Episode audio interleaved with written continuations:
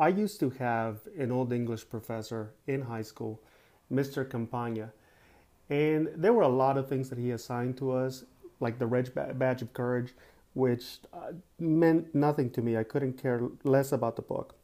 But every now and again, he would give us something like Catcher in the Rye or A Streetcar Named Desire. We read some Shakespeare poems, uh, plays, and, and those were always fun to, to act out in class. Uh, and he was one of the first people really to spark my love of reading and of storytelling.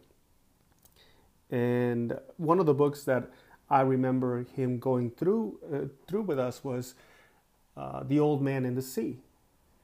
And he was telling us uh, in his interpretation that the marlin represented Hemingway and his works, and the sharks in the in the story who are nipping away at this magnificent fish were the critics who, who looked at what somebody had made and decided to take chunks of it and pry it apart and, and, and really break down somebody else's work.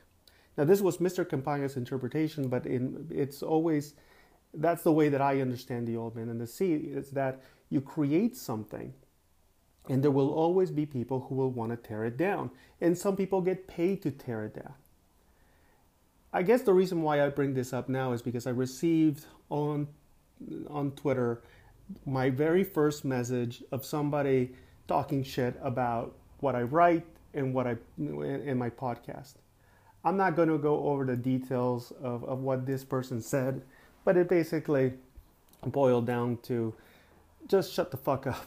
You have nothing interesting to say, which I guess it's fair. I mean, you're allowed to feel that way, guy, but you know, what can I do, fella? I'm just gonna keep on talking uh, because there's a platform and there's a little bit of an audience, and hopefully you guys are enjoying it, and I am certainly enjoying it, putting it out there.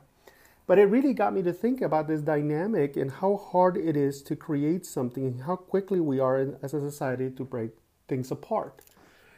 It made me think of Ratatouille. And if you haven't seen Ratatouille, come on, you, you got to check it out.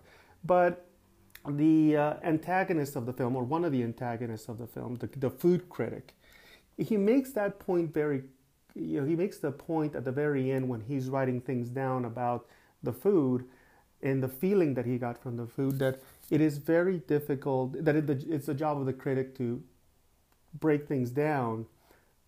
But a lot of the times, and I could be paraphrasing this badly, but a lot of the times, um, one does not recognize the effort that it takes to create anything. And again, a very similar message to the old man and the sea, if you want to look at it that way, is, is the fact that anybody who puts on the, the, the microphone and the earpiece and creates a podcast, they're taking a chance. They are putting themselves out there, their work, their voice, their opinion, and they're putting in a, in a world where everyone's a critic and instead of giving credit for the good things that you do a lot of the times we focus on the negative and want to point it out and want to tear things down. I've been looking at youtube here recently in the last few weeks and there's a lot of videos out there of why did the last jedi suck? Or why was jurassic world not the best movie? Or why was this not good? Or why did the justice league not entertain? Or you, you know give a, a franchise and you're always going to have these people who will tell you that this is why it failed and this is why it's breaking apart. Um, lately i've been watching I, watched one on the simpsons and how the simpsons lost its way. And, and i'll admit that i've stopped watching that show. I stopped watching it a long time ago. Um, mostly because it wasn't uh, it, it wasn't speaking to me like it used to. Same with family guy or south park. They're just not speaking the way that it used to. But i will always try to give credit to the to the people that are making the content the fact that they are they started the work and they're putting it out there. You don't have to watch it. You don't have to see it. But take a second before you start writing out the tweet of the, the person that put themselves out there. Do they deserve your ire now, it's okay, I think, that if you are putting your opinion and asking for people to reply back to you, for you to respond. And like I've always said on the podcast, if you're uh, kind about it, and if you have if you deliver it in a civil but critical way, no worries. You're you're putting an opinion. You're gonna get an opinion right back. But to talk shit about the you know or try to shut down a, an opinion simply because you don't like the fact that the person even started the content, I think that's a problem. At least give credit for the fact that somebody has created something. I, this one's not a long one, guys. It's just something that I've been noticing, you know, a great deal that the more that I put out there, the more that I know that I am inviting criticism from others. And that's all right. I have to develop a thick skin or a thicker skin and not let the one tweet that I've gotten uh, deter me from what I want to do, which is basically create an opinion podcast uh, where I share with you how things around the world affect me or how I interpret things based on my experiences. And for all of you guys who have your own ways that in which you express yourselves, I wanted to let you know that I appreciate it. And there's a lot of people out there that do appreciate what you do. And that we real that we understand that it's not easy to pick up the pen and start to jot things down or to start to scribble on a piece of paper and create artwork. Or, for instance, in Pasadena a few days ago, there was the Chalk Festival, and the fact that there are these amazing artists who put these incredible pieces of work on pavement um, that it will knock your socks off because they're, they're just amazing. And the fact is that they're making temporary artworks where eventually they'll be washed away in days. But they still do it because it's the love of the art. They, I don't care for rap. I just never have. At least I'll say this: I don't care for modern uh, rap. I like you know the old school stuff, the Ice Cubes, the um, what's it called, the Tupac, you know, Run DMC, you know, all of those cats. Uh, that's that's what I used to listen to back in the '90s, and that's kind of what I'm stuck with. But I don't like modern rap. That doesn't mean that I don't give credit to the artist that is, that is doing it. Even with, with you know with opinions and, and ideas that I may not appreciate. Hey, they're creating something. Or sometimes I look at a YouTube channel and think, wow, this person created it's a it's the silliest con- eh, concept, but they put it out there and they're and they're and they're making a living out of it. That's wonderful. That's fantastic. That is that is one way in which this new community of artists is sidestepping the old gatekeepers, the magazines that had to say yes or no whether we're going to publish your article, or the big networks that were going to decide whether they were going to make your show or not. YouTube and channel and, and, and tools like it have made it available for anybody who has an artistic idea to put it out there. And you let the marketplace dictate of what is liked and what is not. And, and, and you got to work hard to promote yourself. But going back to the artist, you're making something. And I think that's precious and that's important. I'll end with this too. This week, uh, in well this week uh, back east some guy some random dude decided to start shooting up a newspaper office.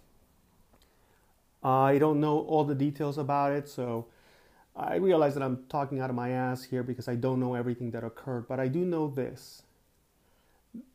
Journalists true journalists who are out there breaking stories who are researching wrongs and try to shed light on them, who are going out into dangerous places, uh, who are speaking truth to power.